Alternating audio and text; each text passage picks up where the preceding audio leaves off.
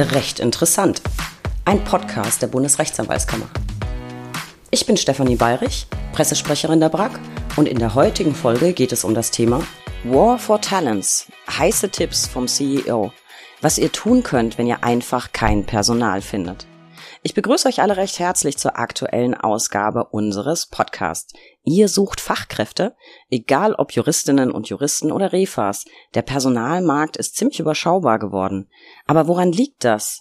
Sind wir selbst schuld, wenn wir kein Personal mehr finden? Wie kann ich mich als Arbeitgeber für Bewerber interessant machen? Müssen wir alle umdenken und uns ändern? Fragen über Fragen. Und zwar an einen, der es wissen muss. Am Mikro steht uns heute Sebastian von Glan, CEO von Talent Rocket, Rede und Antwort. Sebastian, schön, ich sag heute nicht, dass du zugeschaltet bist, sondern dass du live hier mit mir sitzt und Zeit hast, mit mir zu plaudern. Hi, ja, vielen, vielen Dank für die Einladung. Wir schwitzen hier mitten in Berlin in eurem wunderschönen Büro. Genau. Ja, also ich weiß noch nicht ganz genau, wann wir ausstrahlen, aber heute ist es tatsächlich ziemlich, ziemlich warm und auch in der U-Bahn war es heute kein Vergnügen. Sebastian, ich stelle dich kurz vor. Du bist seit 2018 Volljurist, hast dich aber schon während des Referendariats mit Jobvermittlung befasst. Darüber sprechen wir gleich noch. Inzwischen bist du CEO von Talent Rocket, einem Karriere- und Jobvermittlungsportal für Juristinnen und Juristen. Lass uns mal so ein bisschen von vorne anfangen. Warum hast du eigentlich Jura studiert und mit welchem Ziel? Ist mal eine gute Frage, auf die es bei mir leider eine traurige Antwort gibt. Ich ähm habe in der Schulzeit zu einem gewissen Zeitpunkt ja gesehen, dass man die Noten dann hat, sowas machen zu können. Und mich haben immer ganz viel die Fragen genervt, was wirst du denn mal? Ja, ich wusste noch nicht so genau, ob Journalist oder Schauspieler oder irgendwas anderes. Im Endeffekt hat das mit Beginn des Jurastudiums die Fragerei aufgehört, bei allen. Bei meinen Eltern, bei Verwandten, bei Freunden. Und alle wussten, jetzt macht er das. Und dann hatte man sich wieder ein paar Jahre erkauft. Ähm, mir hat's aber auch wirklich Spaß gemacht. Es ist jetzt nicht so, dass das Verlegenheit war, sondern es war dann auch, äh, hat dann auch ganz gut gepasst. Ja, ich glaube, das ist auf jeden Fall eine Antwort, die erstmal ruhig stellt. Das ist, glaube ich, auch eine zufriedenstellende Antwort, gerade für die Familie. Ist ja immer gern genommen, ne? Arzt oder Jurist. Ähm, ja, es hat sich bei dir aber dann ja doch alles ganz anders entwickelt eigentlich, als du dachtest. Du hast ja schon nach dem ersten Examen, glaube ich, mit den Themen Jobsuche und Jobvermittlung befasst. Eigentlich aber eher so ein bisschen im Interesse deiner Freunde, wenn ich es recht erinnere. Und du hast einen Freund, der Wirtschaftsinformatiker ist und zusammen habt ihr dann was genau gebastelt? Genau, das ist äh, Philipp Kommandeur, ähm, der ist heute auch Geschäftsführer von Talent Rocket, mein Kompagnon seit eh und je sozusagen. Und wir haben ja als Studenten angefangen ähm, mit einer Karriereplattform. Wir haben im Grunde ähm, Freunde aus dem Studium an Großkanzleien vermittelt. Das war so das erste, was wir gemacht haben. Wir haben das dann ähm, technisch entwickelt, gab es eine richtige Plattform und man konnte da seine Zeugnisse hochladen und Kanzleien konnten einen anfragen. Und ähm, das war immer schon unsere Idee, dass sich sozusagen dieser große Bewerbermarkt, also Fachkräftemangel ist ja in aller Munde, kommen wir gleich bestimmt auch noch mal ein bisschen zu, klar, dass sich das letztendlich umkehrt. Ja, also der Arbeitgeber soll sich beim Talent bewerben und soll sagen, hey, such dir doch mal einen Job bei uns. Und so haben wir angefangen mit so einer kleinen GmbH äh, in Münster. Ähm, er Wirtschaftsinformatiker, ich Jurist. Wir hatten noch ein paar andere dabei, auch gute Freunde, ähm, zwei Programmierer, äh, die auch zu Freunden dann geworden sind, auch zu Mitgesellschaftern, die das Ganze mitgetrieben haben. Und ähm, ja, ganz genau. Dann ist das Ding ähm, eigentlich ganz, ganz gut gestartet, äh, obwohl wir noch mitten im Studium steckten. Das kann man so sagen. Ich finde das ziemlich beeindruckend, weil eigentlich ist ja letztlich aus dem Freundschaftsdienst was ganz, ganz Großes geworden. Ihr wart nämlich ziemlich erfolgreich und ihr habt ja auch diverse äh, Startup-Preise, hätte ich jetzt beinahe gesagt, Startup-Preise gewonnen. Und das alles quasi noch vor deinem zweiten Examen. Erzähl mal, was ist aus diesem Hobby, aus dem Privatprojekt letzten Endes jetzt geworden? Also wir haben es ja schon gespoilert. Mhm. Äh, jetzt bist du bei, bei Talent Rocket. Erzähl mal so ein bisschen, wie sich das alles entwickelt hat. Das wird ja nicht von heute auf morgen gelaufen sein. Nein, wir haben viel, viel Zeit und Energie ja erstmal ins Produkt an sich gesteckt. Ja, also wir haben, wollten wirklich was technisch Gutes entwickeln, ähm, wie man einfach schnell sich bewerben kann, oder ähm, eben angefragt wird und schnell mit einem potenziellen Arbeitgeber in Verbindung kommt und die wichtigsten Informationen von ihm bekommt. Da haben wir sehr viel Zeit reingesteckt. Äh, auf der anderen Seite, was wir noch am Anfang ein bisschen vernachlässigt haben, war auch das Ganze vertriebstechnisch groß aufzusetzen. Und ähm, so blieb diese GmbH in den Anfängen ähm, ja, schlagkräftig, aber auch irgendwo liebhaber äh, Projekt von uns, ja. Und ähm, es kam dann aber so, dass wir ähm, auf der anderen Seite Talent Rocket hatten, die eigentlich unsere großen Konkurrenten zu der Zeit waren, die sich sehr stark so auf ähm, Reichweite und den Vertrieb gestürzt haben. Und irgendwann haben wir dann in einem Telefonat die Gründerin von Talent Rocket, äh, Yassin und Magdalena, kennengelernt. Und dann haben wir vier eine wahnsinnige Energie bemerkt. Und äh, dann war eigentlich schon nach dem ersten Telefonat klar, wir machen ab jetzt zusammen weiter. Und so ist es dann gekommen. Die größere, der zu der Zeit größere Firma Talent Rocket hat Lawyer dann übernommen. Und wir sind dann äh, mit ins Management gewechselt. Und genau, machen das seitdem jetzt zusammen. Klingt ja eigentlich nach einer ganz guten Symbiose, ne? Also bei euch eher so die fachliche Ausrichtung, bei den anderen der Vertrieb. Erkennst du denn jetzt in diesem, man kann ja eigentlich sagen, Großprojekt, dein ursprüngliches Baby noch ein bisschen wieder? Absolut. Also ich glaube, so an diesen Grundvoraussetzungen, wie begegnet eigentlich eine konservative Branche dem Fachkräftemangel? Ja, und das ist ja die Lösung, die wir versuchen dafür zu bauen. Ähm, da hat sich nichts geändert. Ja, und wir konnten sehr, sehr viel von unseren Ideen auch verwirklichen. Und noch heute ist ja eigentlich ähm, das Schöne an so einer Firma, dass man wirklich, ähm, wenn man Strömungen bemerkt im Markt, wenn man das Gefühl hat, äh, das und das ist der richtige Weg, dass man das dann einfach umsetzen kann. Ja, also das ist vielleicht ja das, das Schöne am Gründen, ähm, manchmal auch das Anstrengende, ehrlich gesagt. Ähm, aber dass man aus seinen eigenen Ideen irgendwie was machen kann. Ja, und mittlerweile haben wir natürlich so viele tolle Mitarbeiterinnen und Mitarbeiter, die dann die Ideengeber sind, geworden sind, ähm, und die durch die tägliche Arbeit einfach wissen, wie man ähm, ja diesen Markt immer größer machen kann. Ja, also ich habe mir das natürlich auch angeguckt und mich hat besonders angesprochen, dass es so relativ frisch und jung und peppig aufgesetzt ist. Also ich glaube, das ist schon mal Punkt eins, um den, den Nachwuchs dann für sich zu gewinnen. Was mich jetzt interessieren würde, man ist ja die Karriere eigentlich steil nach oben gegangen und zwar vor dem zweiten Staatsexamen. Jetzt mal einfach pragmatischer Ansatz. Warum hast du das überhaupt noch gemacht? ich muss sagen, in meinem Kopf und in meiner, in meinem Lebensplan, ja, war es ganz klar, dass ich das natürlich zu Ende mache. Also ich wollte äh, Volljurist sein, ich wollte Anwalt werden. Ja, das war dann schon nach den ersten Semestern klar, es hat mir Spaß gemacht ähm, und ich habe dann das Referendariat durchgezogen, während ich ähm, äh, für Leute eben gearbeitet habe und habe dann auf der anderen Seite ähm, die Verkaufsgespräche mit Talent Rocket drei Monate vor dem zweiten Examen geführt. Das war etwas strapaziös die Zeit, das weiß ich noch. Da saß ich in Berlin manche Wochenenden recht lange da in der in der Bib. Ähm, als ich es dann gemacht habe, ich habe es heute, ich glaube, meinem Zeugnis noch niemandem zugeschickt. Ne? Ich habe mich ja noch nie beworben sozusagen. Und trotzdem ähm, hat es ein gutes Gefühl äh, für mich erzeugt und ich habe irgendwie ähm, dieses Thema abgeschlossen und auch zufriedenstellend abgeschlossen und ähm, habe natürlich jetzt auch immer die Möglichkeit, da wieder drauf zurückzukommen. Ja, ähm, auch wenn es sich dann äh, im Berufsalltag jetzt noch nicht äh, ja äh, so richtig gezeigt hat. Ich finde, ich finde das ziemlich krass. Also ich hatte im Referendariat vor dem Examen keinen Kopf für irgendwas. Also ich, ich bin so ein Spätzünder. Also ich habe vor dem ersten und vor dem zweiten etwas spät angefangen zu lernen und dann gab es in meinem Leben aber auch gar nichts anderes mehr. Also mich hätte das völlig überfordert und spannend finde ich, dass du offensichtlich ein Bib-Lerner bist. Ich glaube, das ist die Mehrheit. Ich habe die Bib gehasst. Im ersten und im zweiten, ich war Madame Kopierkarte. Hm. Alles kopiert und zu Hause hm. gelernt. Mich stören irgendwie andere Leute. Ich bin immer zu. Ich zu kann das nicht. Also zu Hause ähm, hatte ich zu der Zeit, kam ich einfach da nicht so in diesen Flow. Und es war für mich so eine Art Sozialkontrolle. Ne? Ich hatte da natürlich auch hier äh, bekannte Freunde, mit denen man das dann zusammen äh, durchlebt hat. Und ich fand immer im, in der Bib so gut, ähm, das Handy einfach in, in, den Spind einzuschließen und nicht immer diese, ähm, ja, diese Nudges zu kriegen, dann doch immer wieder zum, zum, äh, zum Gerät zu greifen und doch wieder irgendwas noch zu googeln oder so. Das war, glaube ich, äh, sehr wichtig für mich. Ja, da sieht man jetzt mal wieder, dass du deutlich jünger bist als ich. Vor meinem ersten ich weiß gar nicht, hatte man da schon? Ich glaube doch ein Handy schon, aber das war noch, wie hieß das denn? Siemens S25, so ein Riesenknochen kann das sein. Und ich glaube, vom zweiten war ich dann schon ganz weit vorne mit einem NEC. Hm. Da gab's, da hat sie kein Apple iPhone, da hat sie hm. kein Internet. Da gab's dann von E Plus damals iMode. Da gab's aber nur zwei Seiten oder so. Also das Handy war nicht die Ablenkung. Das Problem ist, in der Bib kannst du nicht essen. Und das geht dann mal gar nicht, finde ich. So, Anwalt geworden bist du bis jetzt nicht. Ich weiß aber von dir, dass du ganz ursprünglich mal sozusagen den Ruf der Großkanzlei auch selbst gehört hast. Und ich weiß ganz genau, dass in deiner Schreibtischschublade da so ein Antrag liegt seit geraumer Zeit. Ja. Äh, wie geht's denn damit voran? Was ist denn aus dem geworden? Nein, es ist tatsächlich so, ich möchte mich natürlich zulassen.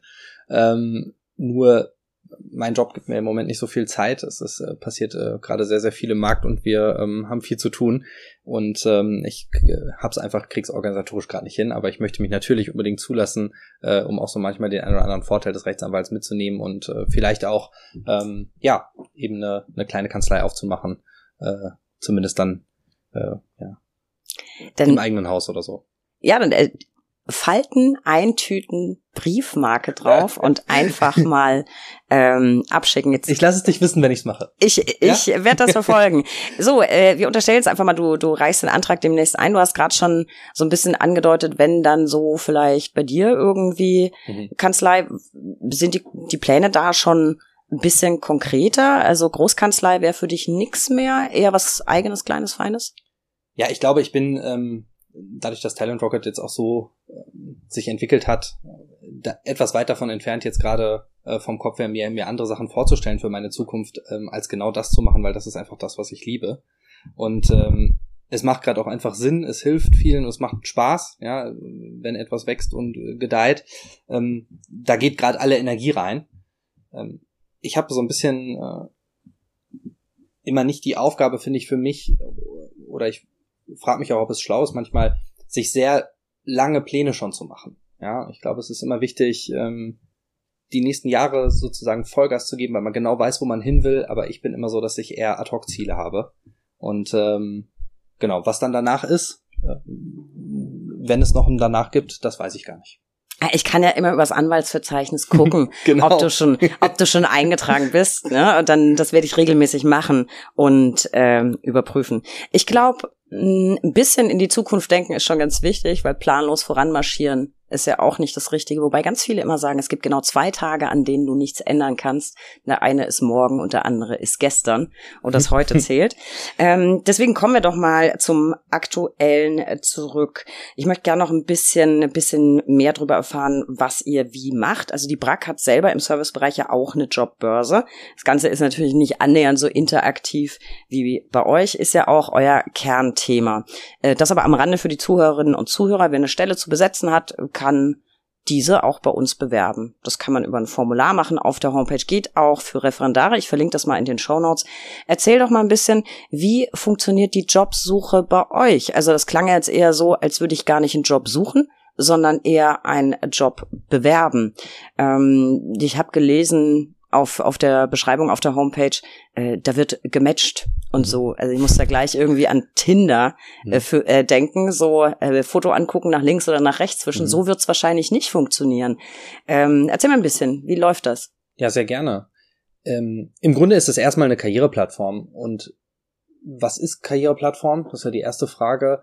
Es hat auf jeden Fall erstmal eine Stellenbörse, ja, aber das ist kombiniert eben, und das ist ganz, ganz wichtig, mit Arbeitgeberprofilen. Ja, was wir machen ist, wir stellen juristische Arbeitgeber, sind Unternehmen, Kanzleien, es sind auch äh, öffentliche Arbeitgeber da und die haben da ähm, Platz mehr als ihre eigene auf ihrer eigenen Karriereseite ja, und können viele, viele spannende ähm, Insights über sich erzählen und auf der anderen Seite ähm, auch ihre Stellen zeigen.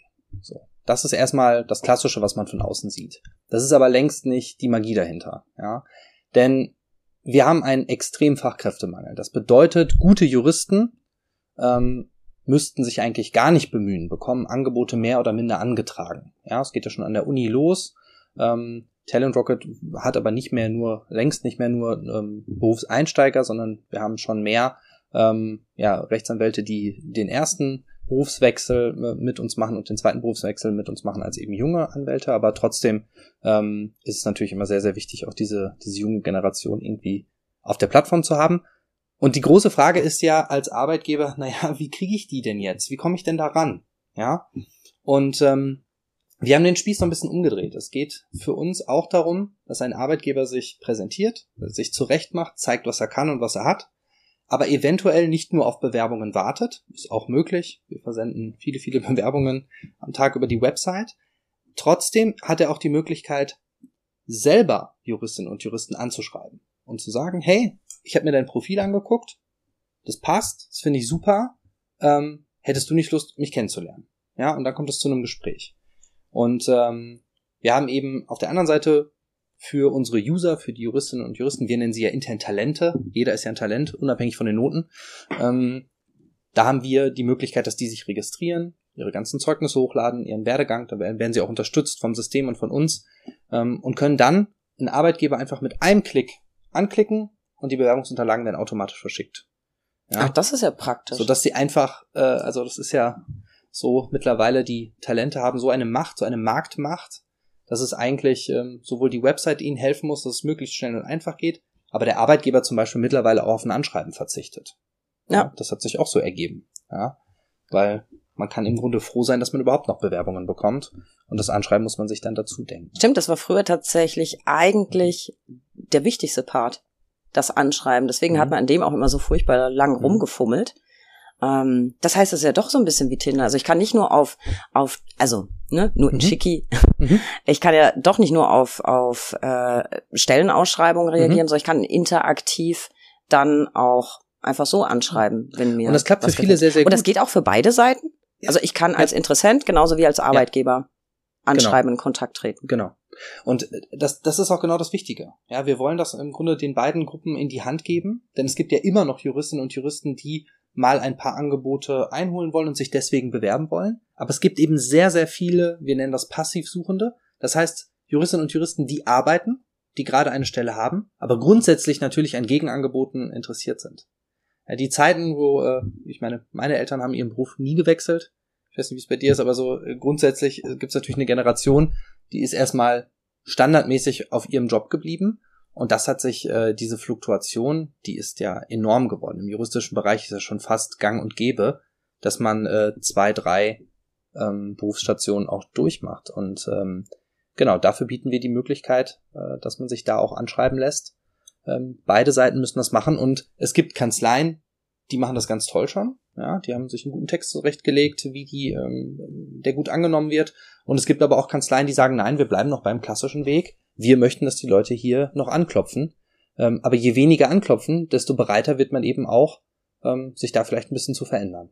Ich finde das eigentlich eine ganz coole Sache. Also ich habe äh, natürlich immer in der, in der Juristenbranche gearbeitet, da aber auch verschiedene Stationen schon gehabt.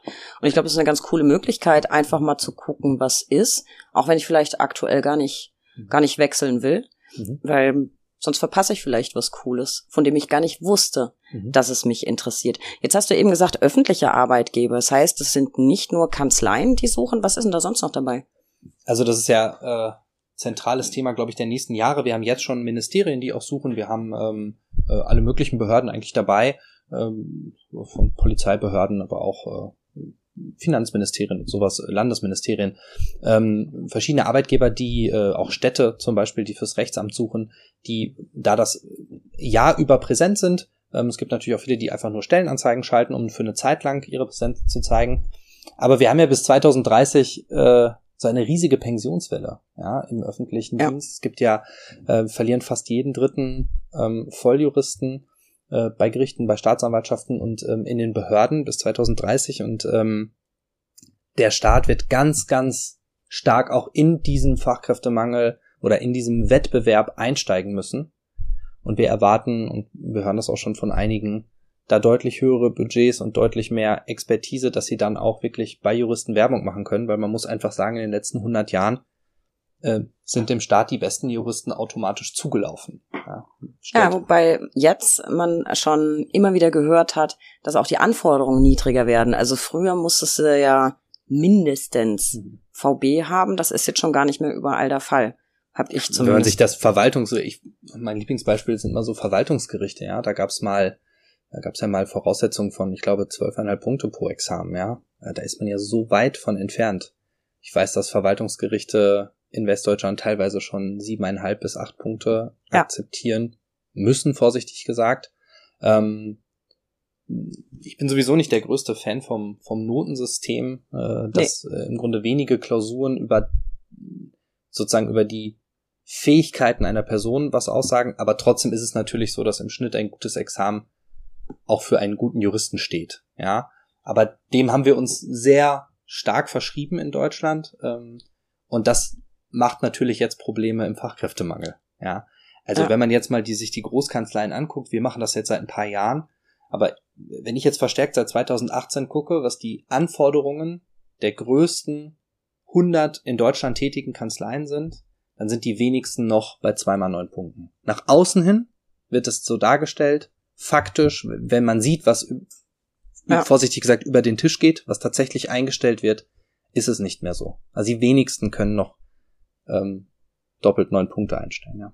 Das, das glaube ich auch. Und ich persönlich bin der Meinung, ja, es, es kann schon sein, dass jemand, der ein herausragendes Examen hat, dann auch ein herausragender Jurist wird oder Anwalt. Ich kenne aber ganz viele Gegenbeispiele. Also ich kenne ein paar wirklich großartige Anwältinnen und Anwälte, die ich persönlich sehr bewundere und wo ich sage, also da muss man erstmal ranreichen. Und die haben aber auch nicht in diesem Punktebereich performt. Das ist einfach ein relativ überschaubarer Zeitraum. Es sind je nach Zeitabschnitt, in dem du geschrieben hast, ja noch nicht mal wirklich viele Klausuren. Und ähm, ich glaube, man kann schon einfach mal zwei nicht so glückliche Wochen haben und vielleicht dann auch noch Pech mit dem Thema oder einfach einen schlechten Tag. Und dann war's das ja unter Umständen mit einer einzigen Klausur ein schlechter Tag. Und das soll dann drüber entscheiden, was für ein herausragender Jurist du wirst oder eben nicht. Finde ich auch ein bisschen, bisschen schwierig. Du hast mehrfach schon ein ganz wichtiges Thema angesprochen, wie ich finde, Fachkräftemangel. Äh, der hat ja quasi die Personalsuche für alle noch massiv verschärft. Und du hast jetzt eben auch schon angesprochen, wie viele Juristen ausscheiden werden aus dem Berufsleben. Ich würde aber gern noch, noch ein bisschen weiter die Ursachen für den Fachkräftemangel mal beleuchten. Also du hast ja auch schon bei den Absolventen einen Trend nach unten, ganz, ganz klar. Und gleiches gilt tatsächlich auch für die zugelassenen Anwälte. Die gehen ja nicht alle nur aus Altersgründen, geben sie ihre Zulassung zurück. Ich verlinke mal unsere eigenen Statistiken. Das finde ich ganz spannend. Da kann man auch auf die Zulassungszahlen mal gucken. Es gab bei den Kammern erstmals tatsächlich auch rückläufige Mitgliederzahlen aus diversen Ursachen.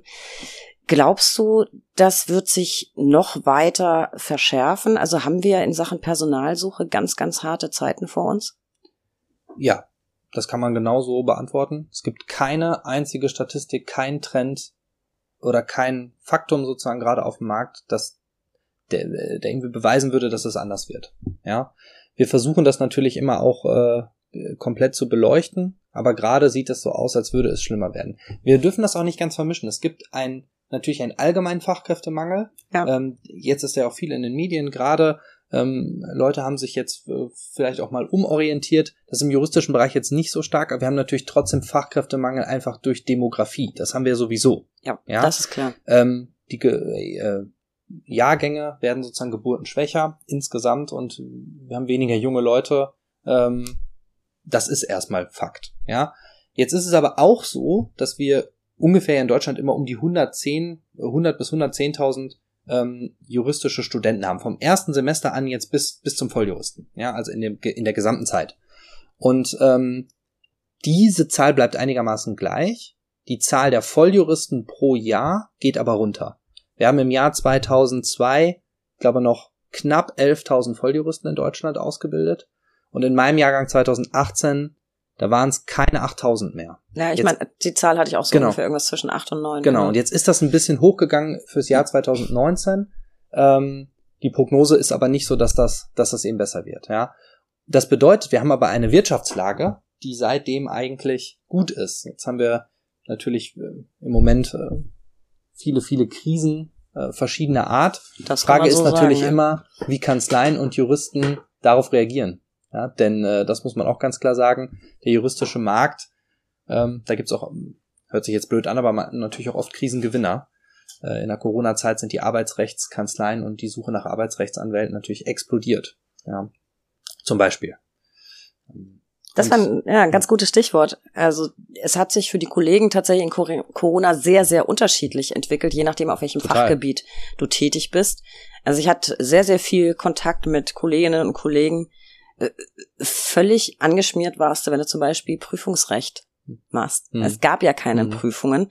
Und wer sich dafür interessiert, kann mal, ich verlinke das in den Show Notes, äh, in unsere Corona-Umfragen nochmal reingucken. Wir haben nämlich tatsächlich nach Tätigkeitsgebiet und Entwicklung der Mandatszahlen gefragt und auch danach, ob die Kolleginnen und Kollegen mehr oder weniger Außenstände hatten seit Beginn der Krise.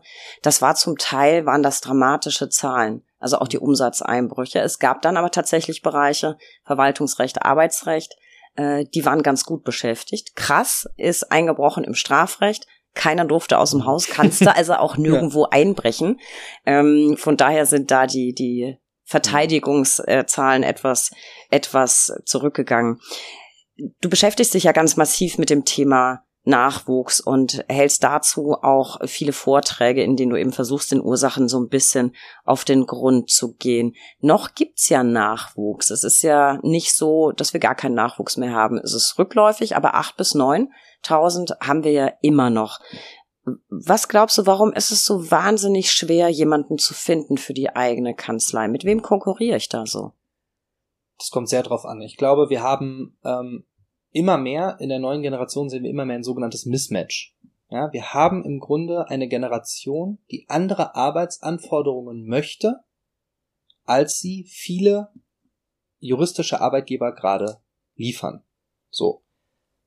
Jetzt ist es normalerweise so, dass sich der Bewerber dem Arbeitgeber anpasst und sagt, dann muss ich halt in den sauren Apfel beißen und bis 11 Uhr arbeiten, dann ist das halt so, weil ich brauche ja einen Job. In der Zeit, wo es aber im Grunde Vollbeschäftigung gibt und wo ich als Bewerber umgarnt werde, kann ich immer mehr versuchen, natürlich meine Wünsche zu verwirklichen. Und die Kanzleien, die das zulassen, die juristischen Arbeitgeber, die das zulassen, sind insgesamt natürlich erstmal, den fällt es leichter, Kandidatinnen und Kandidaten zu gewinnen, als Kanzleien, die vielleicht in sehr konservativen Strukturen weiter behaftet sind. Ganz wichtig ist mir aber auch zu sagen, es gibt immer noch ganz normale Juristinnen und Juristen, wie es die auch noch vor zehn Jahren gab, die vielleicht nicht sofort nach zwei Jahren Sabbatical wollen und die halbtags arbeiten wollen, sondern es gibt auch noch den, den Standardjuristen, den jeder sucht. Die Anzahl ist deutlich geringer geworden. Das heißt, Kanzleien, die Arbeitszeitmodelle ermöglichen, die schnellen Mandantenkontakt herstellen und die auch wissen, wie man die positiven Sachen der eigenen Kanzlei nach außen trägt, Marketing daraus macht und die guten Geschichten aus der Kanzlei erzählt, die haben deutlich bessere Chancen als ähm, Kanzleien, die das nicht machen. Also abwarten und durchhalten, das geht, glaube ich, nicht mehr. Das waren jetzt total viele Stichworte, die ich der Reihe nach gerne mal. Entschuldigung. Nein, ich finde das total großartig, die ich gerne abarbeiten möchte. Also jetzt sagst du, wie ich mich präsentiere. Ähm, wenn ich persönlich mich informieren will über einen Arbeit, potenziellen Arbeitgeber, der mich interessiert, ich bemühe ganz platt einfach erstmal Google und guck, was ich da so finde. Also findest ja zum einen vielleicht Bewertungen, dann gucke ich mir natürlich die Homepage an. Und würdest du sagen, die können sich ja bei euch auch darstellen, aber würdest du sagen, die eigene Homepage des Ladens, für den ich mich da interessiere, ist besonders wichtig, ist das Aushängeschild, um sich bei Bewerbern ja irgendwie interessant zu machen. Also ergo, wie wichtig ist es für die Personalgewinnung, wie ich mich online präsentiere? Reicht da noch eine Homepage? Sollte ich heutzutage vielleicht auch Social Media bedienen? Wird wird da auch viel gesucht. Also ich mache das tendenziell immer, wenn ich beruflich mit jemandem zu tun habe, erstmal gucken, wo finde ich was, erstmal alles abklappern. Das würde ich tatsächlich auch machen, wenn ich mir einen neuen Arbeitgeber suchen möchte. Für, für wie wichtig hältst du das? Ich muss sagen, dass eine gute Website im Moment absoluter Standard ist. Nichts herausragendes, nichts Besonderes. Wer das noch nicht hat oder nicht hat, der fällt einfach nur negativ auf. Also, dass man sagt, ich habe eine gute Website, ich bekomme wieder Bewerber, das hat vielleicht noch vor zehn Jahren funktioniert. Ähm, das ist nicht mehr der Fall. Eine vernünftige, saubere Website, ähm, State of the Art, ist absolute Pflicht. Absolut. Das sehe ich leider ganz hart. Und da muss man auch sagen, haben viele Kolleginnen und Kollegen Nachholbedarf, ja. ähm, die das eben vielleicht noch nicht wahrhaben wollen. Ähm, es ist dann einfach nur so, dass es sie sofort in eine gewisse Kategorie bringt, die oft ja auch stimmt. Ne? Also wer da, wer, wem das nicht wichtig ist, dem sind auch andere Dinge vielleicht nicht wichtig, die aber der ähm, Bewerbergeneration schon wichtig sind. Ich würde dann sagen, macht man selber, du hast ja auch gefragt nach Social, äh, Social Media, äh, werde ich da jetzt aktiv? Ja, das ist gut, aber das muss professionell sein. Und das ist ein Problem unserer heutigen Zeit. ähm, ich fange jetzt einfach mal an, ich filme jetzt einfach mal Sachen mit, ich mach mal hier so ein bisschen, ähm, ist schwierig. Ja, also ich glaube, dass es wichtig ist, mit Konzept zu arbeiten und dafür braucht man einfach auch gute Leute. Das heißt, man muss sich dann irgendwann fragen, stelle ich wirklich jemanden ein, der das kann?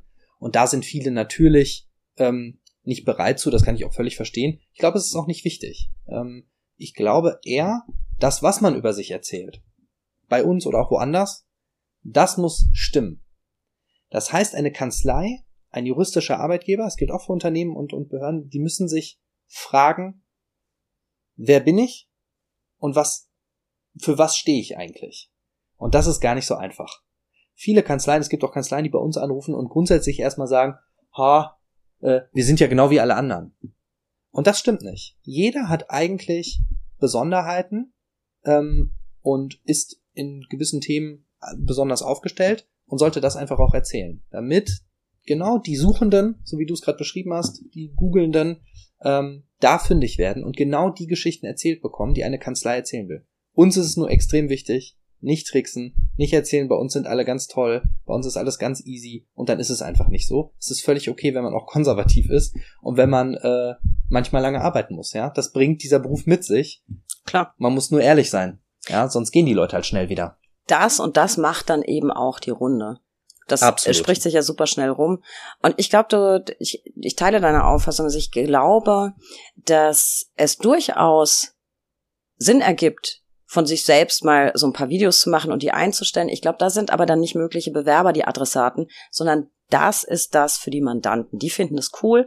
Ähm, zeigst du dich nahbar, der Anwalt äh, zum Anfassen, der ist auch nur ein Mensch. Das ist, glaube ich, ganz wichtig, um so Berührungsängste abzubauen.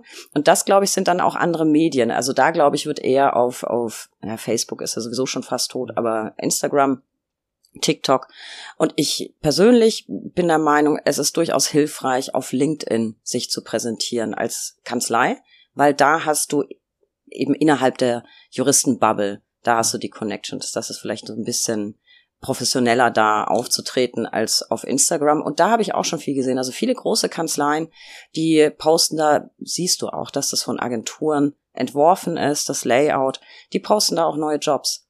Und ähm, du kannst ja sehen, wie oft die, die Beiträge ähm, angeklickt werden oder man tauscht sich darüber mal aus. Das, glaube ich, läuft, läuft gar nicht mal äh, so schlecht. Also das war, glaube ich, schon mal ein ganz, äh, ganz guter Tipp. Und noch ein Stichwort, das du genannt hattest, Erwartungshaltung. Da würde ich gerne noch mal drauf eingehen.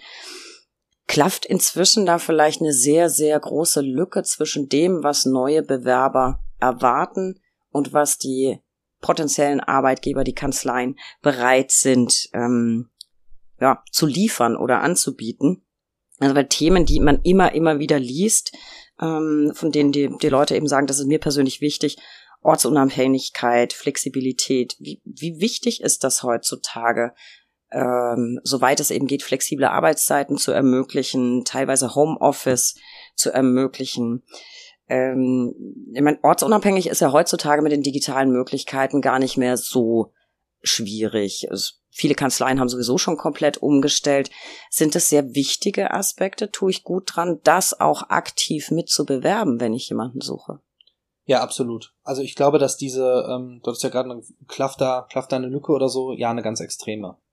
Und ähm, es ist einfach so, dass die neue Generation, die sich, die jetzt gerade schon den ersten Jobwechsel vornimmt und die, die jetzt noch kommt, ganz extreme Vorstellungen davon hat, oder extremere Vorstellungen davon hat, muss immer vorsichtig sein, es ist niemals immer alles gleich und eine Generation immer nur eine Meinung, klar. vollkommen klar. Aber die Tendenzen gehen dahin, dass äh, der Wunsch nach natürlich mehr Flexibilität, aber auch mehr, wie gesagt, Arbeitszeitmodellen, ähm, aber auch sowas wie Impact in der eigenen Firma, den eigenen Impact zu spüren, was macht meine Arbeit hier eigentlich, werde ich ernst genommen, werde ich ähm, gut gementort, ja, und zwar nicht äh, Mentorenprogramm, was es gibt und was eine PDF ist und das kann man sich immer durchlesen, sondern habe ich eine Handynummer äh, von jemandem, der das schon viele Jahre macht, kann ich da jederzeit anrufen, äh, bekomme ich Feedback. Und zwar äh, on the job genauso, hey, super gemacht, das machen wir anders, kleine Tipps und Verbesserungen, also wie schnell entwickle ich mich. Solche Dinge sind extrem entscheidend geworden. Und ähm, ich kann auf der einen Seite jetzt mich hinstellen und so eine Art äh, Kanzlei-Bashing machen und sagen, ja, das macht ihr, die, die machen das falsch und die machen das nicht richtig und da ist nicht genug. Ähm, aber man muss ja auch mal sagen, die Kanzlei kommt ja natürlich aus einer Struktur, die irgendwo auch vom Mandanten zurecht diktiert wird. Ja, Klar, also zu eben. sagen, ich habe jetzt flexible Arbeitszeiten und ich arbeite freitags nicht und der Mandant ruft an und er hat freitags um 12 Uhr ein Problem, dann passt das ja hier nicht ganz zusammen. Und äh, die Bewerber Exakt. sind das, ein, das eine, ähm, die Kanzleistruktur ist das andere. Und ich versuche eigentlich auch in Vorträgen und bei den Kanzleien selber in Vorträgen zu versuchen, dass man das mehr zusammenbringt. Also eine Allheillösung, ähm, die gibt es nicht. Und man sieht verschiedenste Sachen bei Kanzleien, die gut funktionieren. Ähm, gibt jetzt schon so Tandem-Modelle, dass äh, im Grunde zwei für einen Bereich zuständig sind, die sich auch eine Arbeitszeit teilen, sodass immer einer ansprechbar ist. Das gibt mehr Flexibilität für den anderen. Funktioniert nicht überall, aber ist auf jeden Fall ähm, wird auf jeden Fall so praktiziert manchmal.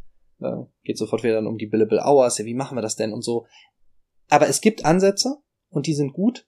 Ähm, man muss darüber erzählen und man muss sich vor allem dem Bewerbermarkt stellen. Also sich einzuschließen und sich zu verstecken ähm, und zu hoffen, dass sie einem die Tür irgendwann wieder einrennen, das wird nicht passieren.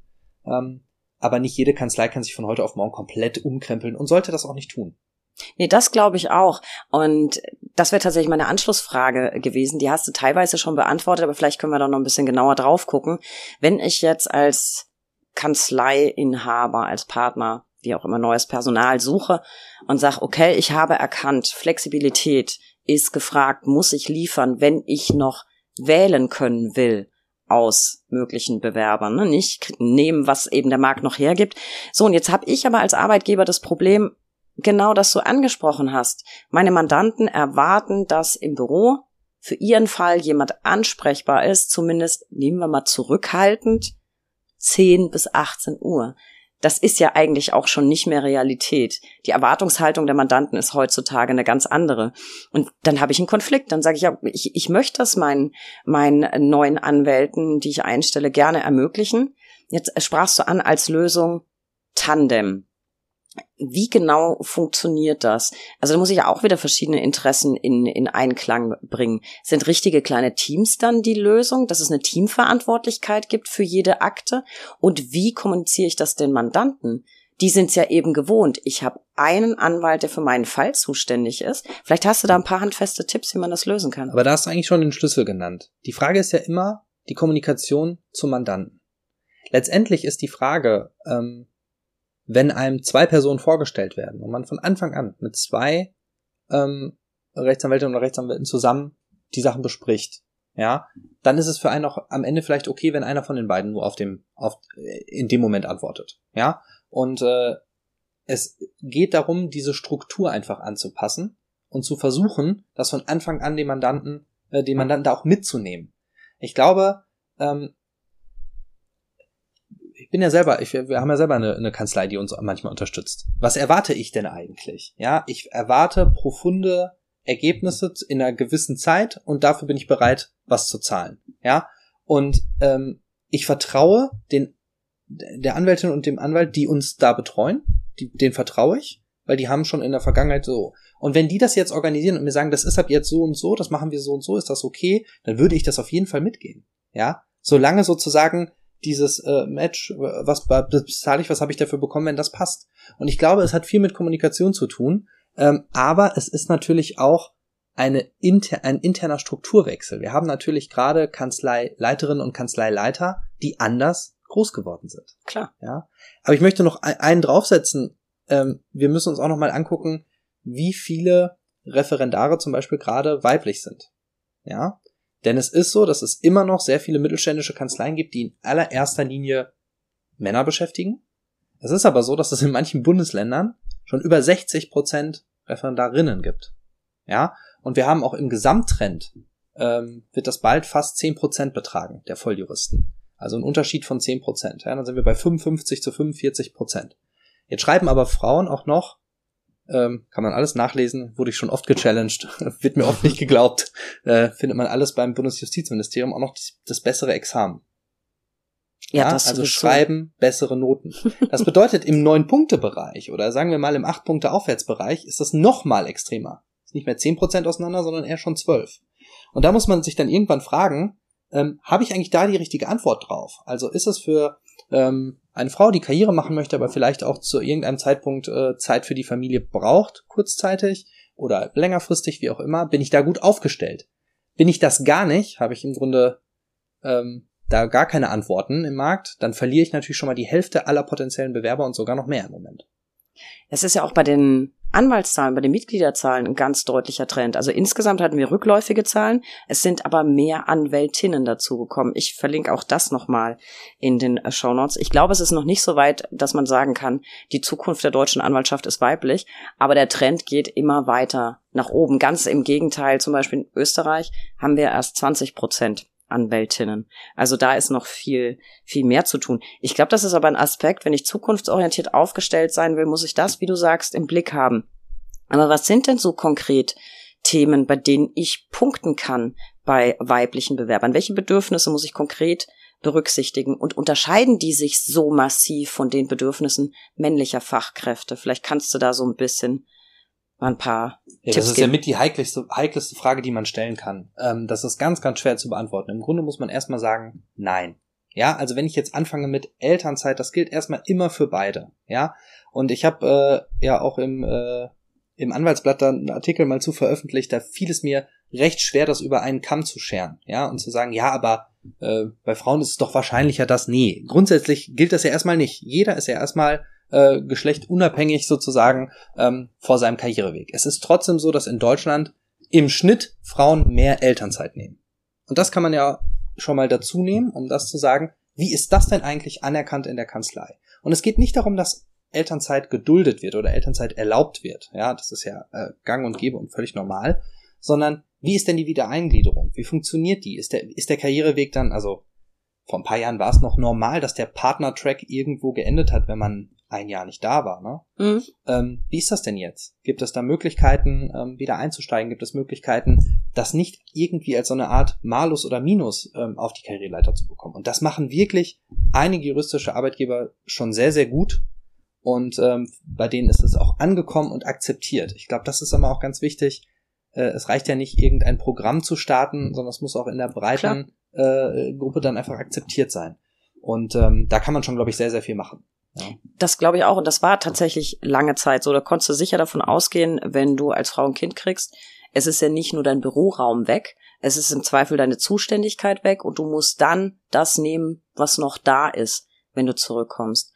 Nur wenn ich jetzt als Arbeitgeber da besonderen Fokus drauf legen will und möchte es auch nach außen verkaufen, wie mache ich das am geschicktesten? Äh, ich könnte mir vorstellen, jetzt einfach mal so in den Raum geworfen, bisschen ketzerisch, dass es vielleicht nicht an, gut ankommt, wenn ich jetzt damit werbe, wir sind besonders frauenfreundlich, bei uns werden Frauen besonders gut behandelt.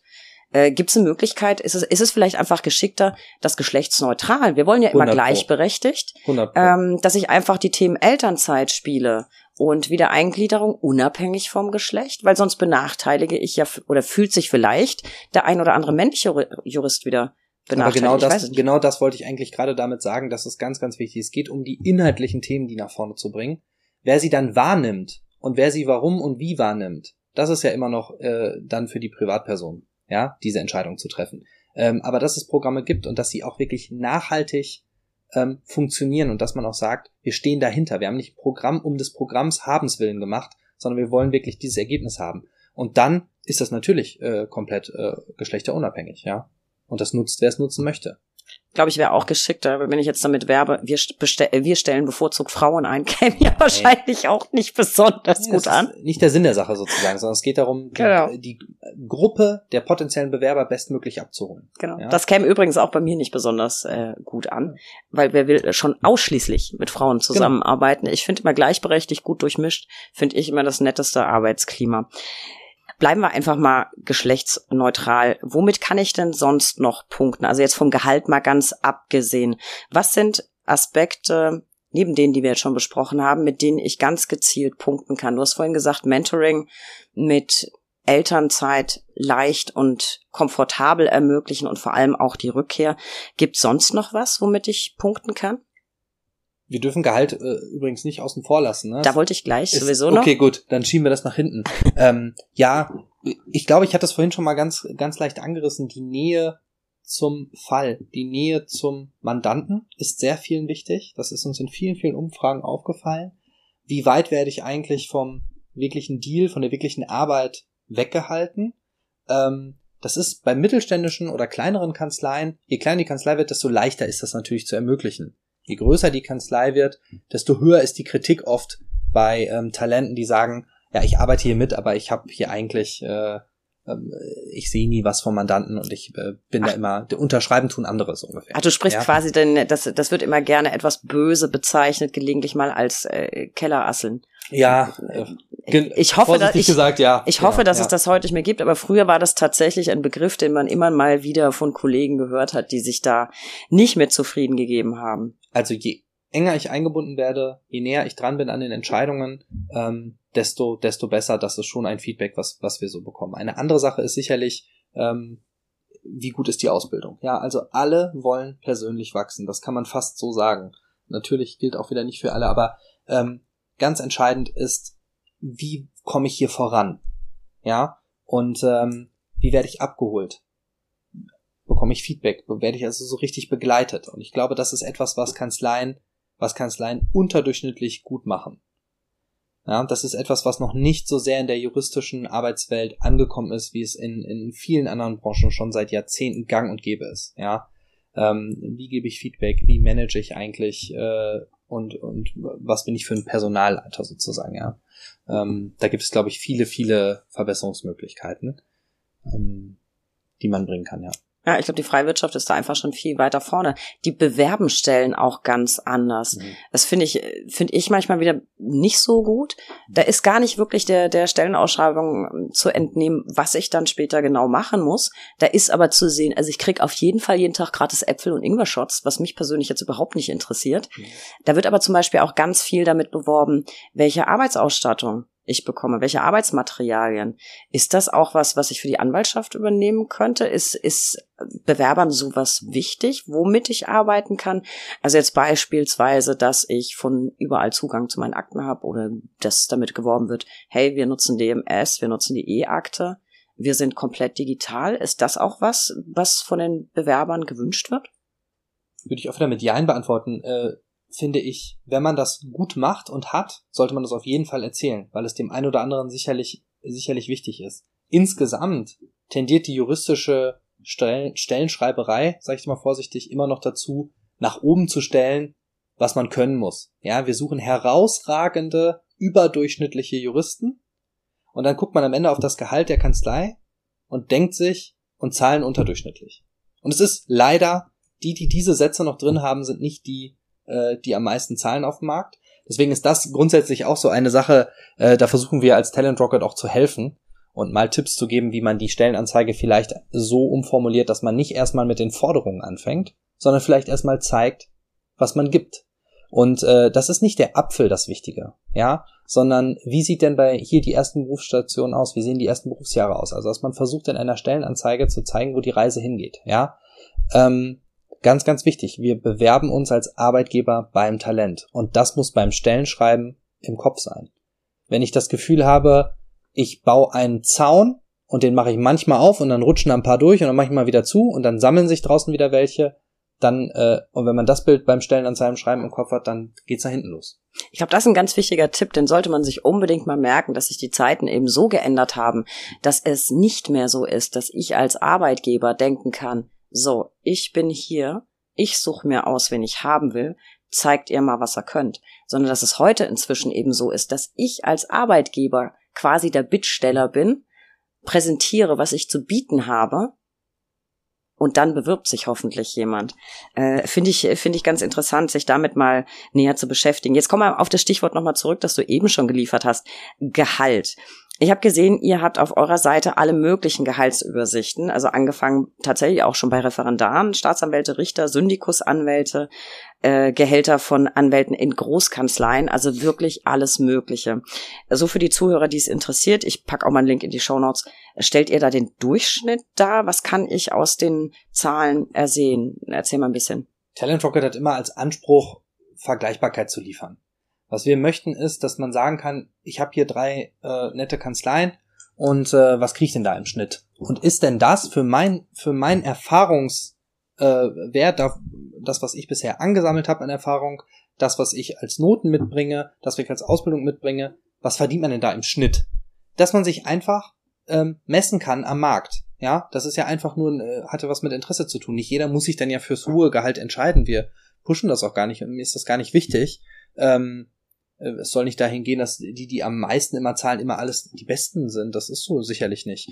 Aber man muss sich ja trotzdem einordnen können. Und es gibt halt Arbeitgeber, denen ist das auch meistens bewusst, die eben diese Spirale nicht mitgehen wollen, nicht mitgehen können. Das ist doch völlig in Ordnung. Dann müsst ihr mit anderen Sachen punkten. Gehalt ist nicht alles. Gehalt ist aber auch nicht, wie man das aus anderen Branchen hört, wird immer unwichtiger. Das sieht man im juristischen Markt nicht. Das sieht man nicht. Es wird viel über Gehalt gesprochen. Der juristische Markt ist ja auch einer der wenigen in Deutschland, der die Gehälter komplett veröffentlicht. Es gibt sehr wenige Kanzleien nur, die die Einstiegsgehälter nicht veröffentlichen. Ich kann auch nur dazu raten, das mindestens mal zu überdenken, ob man das nicht macht, ob man zumindest eine Spanne angibt, damit Bewerberinnen und Bewerber sich vorher einfach einordnen können. Ja, ähm, und so hat man dann auch nur die Talente, die dann kommen, haben das vorher schon gelesen und sind damit fein. Das ist, glaube ich, immer auch das, was einem ganz, was einem ganz viel äh, gibt dann in den Prozessen. Äh, da fallen die dann nicht vom Tisch äh, oder ähm, vom Stuhl, wenn sie, wenn sie äh, dann sehen, was man hier eigentlich bekommt. Ähm, also Gehalt ist nach wie vor wichtig. Ähm, dass es jetzt so vorsichtig gesagt eskaliert bei bis zu 170.000 Euro Einstiegsgehalt bei manchen Großkanzleien. Das ist etwas, was wir so nicht gesehen haben auch. Ähm, es zeigt sich aber auch nicht unbedingt, dass das äh, sich in naher Zukunft ändern wird. Also ich habe auch das Feedback bekommen, dass tatsächlich das Gehalt nicht der allein entscheidende Aspekt ist, warum ich mich für einen Arbeitgeber interessiere. Weil alles Geld der Welt macht dich nicht glücklich, wenn du A, überhaupt keine Zeit mehr hast, das auszugeben und wenn du jeden Tag ich weiß nicht, den Großteil äh, deiner verfügbaren Lebenszeit irgendwo verbringst, wo du nicht gerne bist. Also ich glaube, so dass die Wahrheit liegt irgendwo in der Mitte. Vielleicht können wir zwei konkrete Tipps rausziehen, einmal für Bewerber und einmal für potenzielle Arbeitgeber. Jetzt habt ihr diese ganzen Zahlen veröffentlicht. Was würdest du einem Bewerber raten? Es gibt ja leider immer noch diese Vorstellungsgespräche, die damit enden, ja, welche Gehaltsvorstellung oder ich muss sie sogar schon bei der Bewerbung angeben. Fand ich immer ätzend, will ich nicht ich habe dann immer gesagt, ja, das marktübliche. Äh, manchen reicht das nicht. Also wenn ich mir jetzt die Zahlen bei euch angeguckt habe als Bewerber, wo ordne ich mich denn dann ein? Im Mittelfeld setze ich oben an? Vielleicht mal so ein konkreter Tipp fürs Bewerbungsgespräch. Oben ansetzen, wenn der Fachkräftemangel so hart ist. Ja, und da auch mal ein bisschen beharren. Ähm, ganz, ganz, ganz leichter Tipp, ja. Ich würde mich vorher informieren. Äh, diese Websites, die ermöglichen einem ja einfach einen kompletten Marktüberblick in wenigen Minuten zu bekommen. Ja, den kann man auch mal ausgedruckt mitnehmen, wenn es hart ist. Ähm, ich glaube, man muss nicht arrogant wirken. Ja, es ist nicht wichtig, dass man sich da hinsetzt und, eine, und äh, jetzt plötzlich eine Diva ist oder so, ja, oder in irgendeiner Art und Weise den Arbeitgeber vorführen möchte. Man möchte ja noch da äh, als Angestellter auch später arbeiten. Ja, ähm, das heißt nicht, dass man sich äh, ja sein Licht unter den Scheffel stellen sollte. Ich glaube, das ist das Allerwichtigste. Das glaube ich auch nicht. Ich glaube, es ist auch ein großer Unterschied, ob ich mich als Diva geriere oder einfach selbstbewusst meinen Wert kenne und den auch einfordere. Und vielleicht jetzt auf der anderen Seite noch ein Tipp für, für die Arbeitgeber. Auch die haben sie, unterstellen wir jetzt einfach mal eure Zahlen angeguckt. Hm, wie orientiere ich mich denn da sinnvoll? Durchschnittswert, oberes Drittel oder wenn ich es denn kann, idealerweise gleich übertreffen? Ich finde, das Gesamtpaket muss stimmen und man muss sich fragen, was biete ich denn im Gesamtpaket an?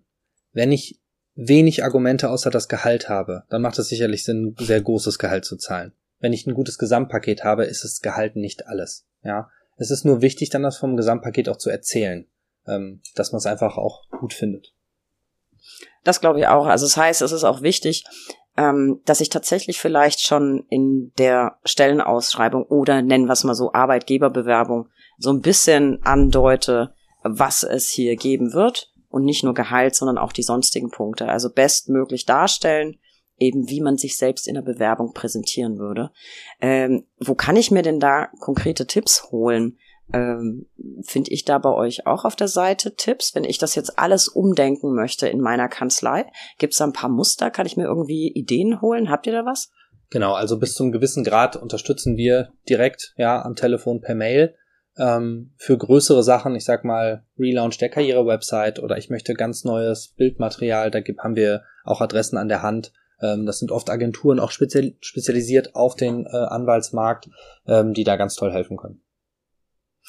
Das ist auf jeden Fall auch ein guter Tipp. Was mir jetzt noch unter den Nägeln brennt, ist das Thema Refas. Wir haben jetzt sehr viel über Juristen gesprochen, aber wie wir alle wissen, keine Kanzlei funktioniert ohne die guten Seelen an der Front. Äh, um die muss ich mich inzwischen regelrecht prügeln. Das ist ja äh, nicht anders. Also jetzt ganz ernsthaft, befasst ihr euch auch mit dem, mit dem Thema Rechtsanwaltsfachangestellte und falls ja, wie und wo und inwiefern? Genau, wir haben vor einem Jahr ähm, eben eine Karriere-Website nur für Refas gebaut, die heißt Legal Support. Das ist ähm, jetzt mittlerweile der größte Ort in Deutschland, wo man Jobs ähm, für äh, Refas finden kann, wo Kanzleien ähm, und juristische Arbeitgeber aller Couleur sich äh, ähm, ja eben auch wieder darstellen. Ähm, es ist ähnlich wie das Talent Rocket Prinzip. Ich habe ein Profil, aber das in dem Profil steht jetzt nichts von äh, Anwältinnen oder Anwälten, sondern da steht drin, was bieten wir eigentlich den Refas, was verdienen Refas bei uns, äh, wie ist die Ausbildung gestaltet ähm, und äh, wie groß ist das Team, wo sind die Standorte und so weiter. Also dass man alle Informationen über den Arbeitgeber bekommt. Äh, du hast es gerade schon angesprochen, der Fachkräftemangel ist extrem in dem Bereich. Wir haben ein großes Problem, äh, im Grunde zwei große Probleme. Das eine ist, die Ausbildung zur Refa, die ist äh, schwer, die ist nicht so einfach. Eine, man sagt, es ist mit die schwerste Ausbildung, die es in Deutschland ja. gibt. Wer die schafft, schafft auch ein Studium. Es gibt sehr, sehr viele Leute, die mittlerweile studieren, statt diese Ausbildung anzugehen. Das ist ein Thema.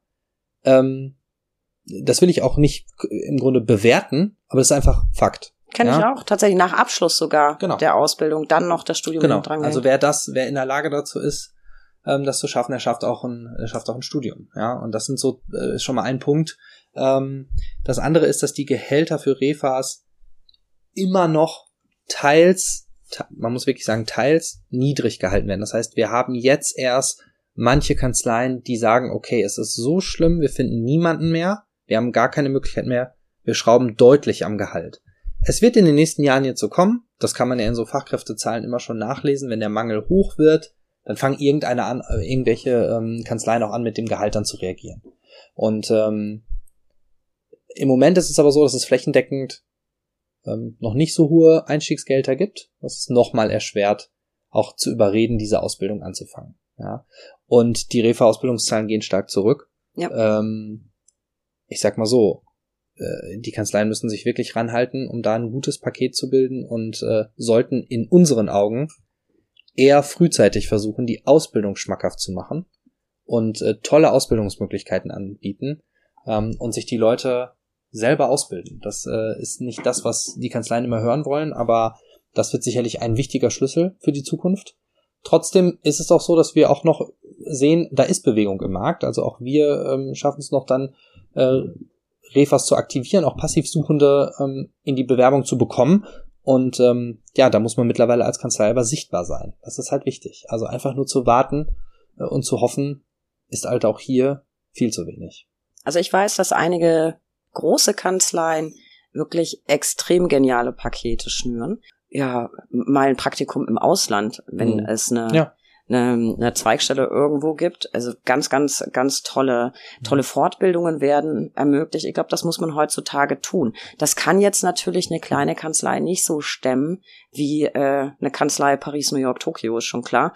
Aber hast du vielleicht so ein paar Top-Secret-Tipps für Kolleginnen und Kollegen, die händeringend Personal suchen. Was sollte ich, wenn ich suche, unbedingt anbieten und was sollte ich unbedingt lassen? Vielleicht so ein paar Top of the Pops und ein paar No-Gos. ja, No-Gos haben wir, glaube ich, gerade schon gesagt, es äh, ist eine äh, schlechte Karriere-Website. Äh, ist, glaube ich, ein absolutes No-Go.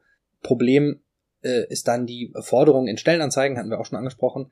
Und der dritte Punkt, der mir wirklich am Herzen liegt, es gibt immer noch äh, mittelständische Kanzleien, die sehr lange brauchen, um auch auf Bewerbungen zu reagieren, die insgesamt im Bewerbungsprozess spät reagieren, vorsichtig reagieren und sozusagen, wir nennen das immer Driver Seat, also nicht mhm. ähm, voll verantwortungsbewusst durchführen. Dadurch verliert man auch die wenigen Bewerber, die man hat und vergrault die, weil die das Gefühl haben, dass das auch was damit zu tun hat, wie da gearbeitet wird und wie da Prozesse sind. Das ist oft gar nicht der Fall, sondern es liegt ja oft daran, dass das jemand mitmacht äh, und das noch als Zusatzaufgabe hat. Genau. Ähm, und das ist, glaube ich, ein ganz, ganz wichtiger Punkt, dass man da ähm, dann schnell reagiert. Ein absolutes No-Go ist also zu lange zu warten. Das glaube ich auch. Und das ist aber tatsächlich kein spezifisches Juristenproblem. Das hast du immer noch. Auf dem auf dem äh, Jobmarkt, auf dem Bewerbermarkt. Mhm. Äh, ich werde relativ oft gefragt, so ja, kannst du mal hier mhm. auf meine Bewerbungsunterlagen gucken oder so. Und dann verfolgt man natürlich mit, was ist draus geworden. Mhm. Und es gibt tatsächlich auch außerhalb der Juristerei ganz viele Arbeitgeber, die dann schon ewig brauchen, bis sie den Eingang bestätigen, bis dann irgendwann mal reagiert wird, bis mhm. Feedback gegeben wird. Und tatsächlich sind dann viele inzwischen schon woanders untergekommen, weil du einfach keinen Bock hast, heutzutage so lang zu warten. Zumal wir in einer sehr schnelllebigen Gesellschaft, sehr digital. Es gibt Firmen, die kriegen das anders hin. Da kriegst du bei Talent Rocket haben wir den, den Spieß umgedreht und schreiben zu jedem Arbeitgeber, antwortet normalerweise in x Tagen. Dann hast ja. du wenigstens eine Vorstellung, ne? Ja, dann weißt, hat man es dann schwarz auf weiß und dann kann genau. sich eine Kanzlei, da haben sich viele Kanzleien dann auch, äh, haben dann gesehen, oh, das möchte ich aber nicht, dass es so ist und ähm, haben sich dann äh, rangehalten. Ja, ich glaube, das ist wichtig. Aber nochmal zurückzukommen zu den Refas, also was, was, was kann ich Gutes tun? Ja, oder es geht ja auch immer dann ins, insgesamt. Ähm, tu Gutes, aber sprich vor allen Dingen darüber. Ich finde die Auffindbarkeit der guten Dinge und jeder Arbeitgeber hat dieses, diesen Firmen, die viele Jahre laufen, ja, die Geld verdienen, die nach vorne kommen, die tolle Arbeit leisten. Die findet man einfach nicht. Also die Frage ist, wo platziere ich das im Internet oder wie schaffe ich es, dass es auffindbar ist? Ähm, da gibt es viele Möglichkeiten, aber man muss sich damit beschäftigen. Man kann, glaube ich, nicht mehr ähm, das ignorieren. Ja. Und dann ist es für mich ganz wichtig, es fängt eigentlich beim Bewerbungsgespräch an, dass man die Person wirklich voll mitnimmt, ja, und das äh, geht bis ins Onboarding, ja, also ein starkes Reinbringen, ähm, sofort die Möglichkeiten auch frei zu arbeiten, äh, die zu geben und es eng zu begleiten, ja, so dass die Leute dann ähm, zufriedenstellend arbeiten äh, und die Fluktuation dann nicht so hoch ist. Ich glaube, das ist ein anderer Punkt, der sehr wichtig ist. Ja, das halte ich auch für sehr wichtig. Und was mir insgesamt sehr, sehr gut gefällt bei, bei deinen oder euren Ideen, ist, dass ihr so ein bisschen versucht, den Anschluss an die freie Wirtschaft zu finden. Weil ganz viel, was ihr jetzt als Konzept vorstellt, ergibt es ja schon sehr lange. Also ich finde zum Beispiel total komfortabel, dass man dann online eben die Bewerbungsunterlagen hoch, hochladen kann, dass da alles einfach verfügbar ist. Das ist in der freien Wirtschaft schon ganz, ganz lange der Fall. Luft, äh, Luftfahrzeugbranche zum Beispiel, Luftfahrtbranche ich weiß gar nicht, wie lange Lufthansa das schon macht. Die haben eigene Portale, äh, ich glaube Airbus auch oder selbst die Personalvermittler Ferchau und Co. Ja. Da kannst du alles digital hochladen, siehst sofort, ob es geöffnet wurde, ob es gelesen ja. wurde, ob es schon in Bearbeitung ist. Das ist man im freien Markt heutzutage gewohnt. Und ich glaube, deswegen ist es ganz, ganz wichtig, dass die Kanzleien da auch mitziehen, jetzt eben zum Teil mit eurer Hilfe, weil sonst verliere ich nämlich auch sehr viele Juristen einfach komplett an die freie Wirtschaft. Ich muss ja auch nicht Syndikus sein. Ich kann ja auch so im Bereich HR, werden auch immer Juristen gesucht. Ähm, und damit konkurriert letztlich der gesamte. Ein Drittel der Volljuristen, die nicht als Juristen arbeiten im Moment. So als Gesamtmenge. Das ist äh, ziemlich hoch. Es war noch nie so hoch. Ja. Eben genau. Und ich glaube, das ist eben auch was, das man im Auge behalten muss, die Konkurrenz durch die Wirtschaft. Da gehen nämlich auch viele flöten und dann haben wir irgendwann Probleme im Zugang zum Recht. Das waren ganz, ganz viele interessante Punkte, Sebastian. Und du hattest vorhin ja schon erwähnt und ich auch, dass du Vorträge hältst. Für alle, die jetzt hier beim Lauschen sich gedacht haben, äh, spannend, will ich noch ein bisschen mehr erfahren. Wo kann man dich denn wann, wie hören? Gibt es da irgendwo Übersichten bei euch auf der Seite? Wird es irgendwie angekündigt oder auf Social Media? Wenn man sagt, ich will jetzt mal, oder gibt es Online-Vorträge? Will ich da jetzt irgendwas mir anhören will? Genau, wir machen diese, äh, dieses Jahr noch eine Reihe, ähm, wo wir auch einen Online-Vortrag anbieten. Im Grunde ist das so, es gibt ja immer zwei Möglichkeiten. Also man möchte wirklich ähm, Partner von Talent Rocket werden, dann äh, meldet man sich einfach und äh, bekommt das vorgestellt. Was ich eigentlich mache ähm, in dieser Vortragsreihe, ähm, ich komme immer dann zu Kanzleien, wenn es ein Problem gibt innerhalb der Kanzlei. Wenn die Kanzlei sagt, es gibt ah. junge Anwälte oder ähm, äh, junge Associates, die im Grunde gewisse Dinge wollen, aber Partnerinnen und Partner sind noch nicht ganz überzeugt, haben noch alte Vorstellungen. Da bringe ich einfach ein paar Fakten mit und man diskutiert zusammen. Das habe ich äh, sowohl bei großen Unternehmen gemacht als auch bei äh, ganz kleinen Kanzleien. Und das hilft einfach, ähm, die Situation besser zu verstehen. Denn man hat oft auch noch äh, einfach zu wenig Fakten, um dann intern Entscheidungen zu treffen. Und ähm, genau, wer da Interesse hat, kann sich einfach bei Talent Rocket kurz melden ähm, oder bei mir direkt. Äh, genau, auf der Website oder LinkedIn und dann kann man da mal drüber sprechen, ob das Sinn Verlinke ich mal in den Show Notes. Das ist ja cool. Das heißt, du bist quasi ein Fakten, Ideen und Vorschlagsvermittler. Genau so ist es, ja. Das finde das find ich sehr, sehr cool. So, jetzt vielleicht, bevor wir uns total verquatschen, Sebastian, zum Abschluss, wenn du drei Wünsche frei hättest, was anwaltliche Arbeitgeber ändern sollten. Vielleicht nochmal so als Zusammenfassung, Shortcuts am Ende, die Top drei Wünsche. Ja, sehr gute Frage. Gibt's schon drei Wünsche. Ähm, muss ich jetzt auch mal einmal kurz überlegen. Aber was ich, was ich auf jeden Fall finde, ist, wir haben schon drüber gesprochen. Das ist natürlich einmal, der Arbeitgeber muss verstehen, dass er derjenige ist, der sich bewirbt. Ja, das ist, glaube ich, absolut wichtig. Der juristische Arbeitgeber muss verstehen, in welcher Position er am Markt ist und dass er derjenige ist, der sich ähm, äh, zeigen muss. Ja. Das zweite ist, ich würde mir schon wünschen, dass das Skillset des einzelnen Juristen teilweise etwas notenunabhängiger bewertet würde. Das bedeutet nicht, dass die Noten nicht wichtig sein sollen. Die sind wichtig, die werden auch wichtig bleiben aber dass man sich mehr Zeit nimmt, auch das gesamte Skillset eines Talents zu erfassen. Das machen manche schon recht gut, aber das ist auf jeden Fall ein Wunsch für den Gesamtmarkt. Ja. Und als letztes würde ich mir wünschen, und das geht gerade so in Richtung Mittelstand, dass man sich versucht, authentischer darzustellen. Ja. Alle haben, glaube ich, eine Wunschvorstellung von sich, aber wichtig, wichtiger denn je ist es geworden, möglichst wahrheitsgetreu rauszugehen so wie man wirklich ist. Ja, und auf jeden Topf gibt's einen Deckel, zumindest einen halben. Das fand ich drei ganz, ganz großartige Wünsche. Und der letzte war sogar mein universeller Lieblingswunsch, der gilt immer. Transparenz und äh, authentisch bleiben. Finde ich sowieso wichtig. Das finde ich allerdings für Bewerber genauso wichtig wie für Arbeitgeber. Also ich glaube, wenn wir alle authentisch sind und transparent kommunizieren, dann ist schon ganz viel gewonnen. Das waren tolle Wünsche, finde ich. Und da du jetzt äh, deine Wünsche nennen konntest, ich habe auch drei Wünsche. Und zwar würde ich gerne noch zu meiner persönlichen Lieblingskategorie äh, kommen, den drei Ls. Der Buchstabe L kann für so vieles stehen. Lieblingsjobs, Lieblingsarbeitgeber, Lieblingsbewerber. Äh, in deinem Fall würde ich aber gerne wissen, was ist dein Lieblingsmotto? ich habe ein Motto, äh, das teile ich zusammen mit meiner Frau, das heißt Go with the Flow. Ja, also es geht manchmal so ein bisschen darum, ähm, klare Ziele zu haben, eine klare Richtung zu haben, aber die Strömungen zu spüren.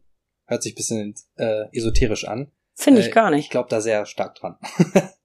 ich glaube, wir müssen weg davon, ein cooles Motto immer gleich als esoterisch abzustempeln. Das ist auch mein persönlich, ich habe auch immer so gleich so, nee, ist aber nicht ESO-Ecke. Es gibt aber ganz, ganz kluge Sätze und die haben sehr viel mit fließen lassen zu tun äh, und Gelegenheiten beim Schopfe packen. Finde ich ein sehr, sehr schönes Motto. Dann wüsste ich gern, welches ist dein Lieblingstier? Mal was ganz anderes. Frage ich deshalb, weil du vorhin, als wir uns zufällig unten auf der Straße getroffen haben, ja schon gesehen hast, welches mein Lieblingstier ist, nämlich mein Dackelchen. Ja, ich habe, ich bin äh, äh, da eher exotischer unterwegs. Ich fand als Kind immer äh, Warane ganz toll und das ist eigentlich mein absolutes Lieblingstier. Äh, selber in der freien Wildbahn nur zweimal einen gesehen, aber trotzdem, äh, das ist irgendwie so festgeblieben bei mir. Keine Ahnung warum. Hast du in, in freier Wildbahn gesehen. Ja. Hoffentlich nicht zu nah. Ja, einmal auf Bali und einmal in Malaysia, genau, beim äh, Mountainbiken. Doch, doch, viel zu nah. Ich bin hin, äh, hinterher gerast mit und nur der Mountainbike-Guide hat mich davon abgehalten und gesagt, äh, bist ein typisch europäischer Tourist. Äh, ich will ein Foto, ich will ein Foto. Sind hier nicht im Zoo. Hau lieber ab. Ja. Ich mag auch noch gerne, äh, wir haben, wir haben jetzt Eulen bei uns. Wir haben Eulen in, unterm Dach. Die finde ich natürlich auch toll. Richtig, richtig. Schleiereulen. Richtig Ach, wie wunderbar. Richtig gut. Und ich finde es total mega, wie die Köpfe drehen können. Ja, ist aber äh, gruselig, weil man sie einfach nicht hört. Ne? Also sie fliegen einem äh, recht nah über den Kopf manchmal. Und man erschreckt sich, weil man sie einfach weder gehört hat, noch, äh, ja, man sieht sie dann erst. Aber sehr majestätische Tiere, finde ich. Äh, also ja, hätte ich jetzt auch nicht mitgerechnet, okay, mein Lieblingstier ist ein Varan. Hm? Ja, lassen wir einfach mal so stehen. Ich glaube nicht, dass es irgendwie im Hab Raum ich auch, steht. Ich noch nie erzählt. Ich wüsste nicht, wenn ich das schon mal erzählt habe. Das fragt mich aber, hat mich noch nie einer gefragt. Ja, ich glaube nicht, dass du wahrscheinlich in nächster Zeit einen zulegst. Ich weiß gar nicht, ob man das hier dürfte. Auf jeden Fall nicht so geeignet zum Gassi gehen, vermute ich mal. So, und dann will ich gern schließen mit Lieblingsort. Welcher ist dein Lieblingsort? Ja, jetzt seit ein paar Jahren äh, Neuenhundorf. Wir leben jetzt äh, nach vielen Jahren Berlin und davor äh, nach ein paar Jahren Düsseldorf. leben wir jetzt äh, in einem 80-Seelendorf äh, nördlich von Oldenburg, im Nirgendwo. Ähm, und äh, ja, der Garten da ist, glaube ich, mein neuer Lieblingsort. Wird's Garten hätte ich auch so gern. Ich hätte aber tatsächlich auch gern einen Balkon. Also das ist halt das Problem in Berlin. Und das heißt, das ist so komplett ländlich mit Acker hinterm Haus? Oder ja, ja, genau. Also mit, äh, mit Acker hinterm Haus und äh, Acker vorm Haus und Acker neben dem Haus. Ja, ja, es ist sehr ländlich. Äh, haben zwei, zwei Kinder mittlerweile und äh, es war immer unser großer, großer Traum, auch aufs Land äh, zu ziehen. Ähm, genau. Es ist jetzt viel Fahrerei natürlich. Ähm, weil der Job ist natürlich nicht mitgekommen. Ähm, aber man kann ja auch ein bisschen was im Homeoffice mittlerweile machen. Wollte ich gerade sagen, ähm, das geht heute besser denn je. Genau. Und ich habe immer gesagt, ich würde, glaube ich, weil ich komme vom Land, nicht 80 Seelengemeinde, aber 8000 äh, Seelen Städtchen. Ich habe immer gesagt, ich will nie wieder zurück. Ich will nicht aufs Land. Ich sterbe da. Es ist einfach so langweilig. Jetzt wäre ich langsam alt, wohne mitten in Berlin und denk so, hm, hm. irgendwie so ein bisschen draußen wäre ganz nett. Ich war mir auch zwei Tage an der, an der Nordsee und da war nur ein Haus und Deich und Schaf. Ja. Und ich fand's so großartig. und wir hatten herrliche Pläne, was wir alles machen wollten. Nach Sylt fahren und mhm. äh, ja, St. Peter und was auch immer. Wir saßen einfach zwei Tage vorm Deich und haben gegrillt. Ja. Es war genial. Also ich beneide dich sehr. Das ist ein sehr, sehr schöner Lieblingsort. Lieber Sebastian, ich danke dir sehr. Das waren total spannende Einblicke. Ich glaube, da könnte für den ein oder anderen so der erste Schritt zum Gamechanger dabei gewesen sein, wenn man so die eigene Grundeinstellung als potenzieller Arbeitgeber ändert. Sehr, sehr viel Neues für mich dabei. Ein Wort an unsere Zuhörerinnen und Zuhörer. Besucht uns unter www.brack.de für tagesaktuelle Infos rund um den Anwaltsberuf. Abonniert bitte diesen Podcast. Wir freuen uns über jeden neuen Zuhörer und folgt uns auf Instagram unter recht unterstrich interessant. Und heute ganz, ganz wichtig, einen Blick in die Show Notes werfen. Da habe ich euch ganz, ganz viel zu Sebastian und eigentlich zu allem, worüber wir heute gesprochen haben, zusammengestellt. Lieber Sebastian, ich hatte total viel Spaß. Es war echt interessant, ganz viel Neues für mich. Und wir bleiben in Kontakt und ich werde mal gucken, was der Antrag in der Schublade macht. Sehr gut. Ich melde mich. Ich danke dir für deine Zeit. Vielen, vielen Dank. Hat sehr viel Spaß gemacht. Ja, mir auch.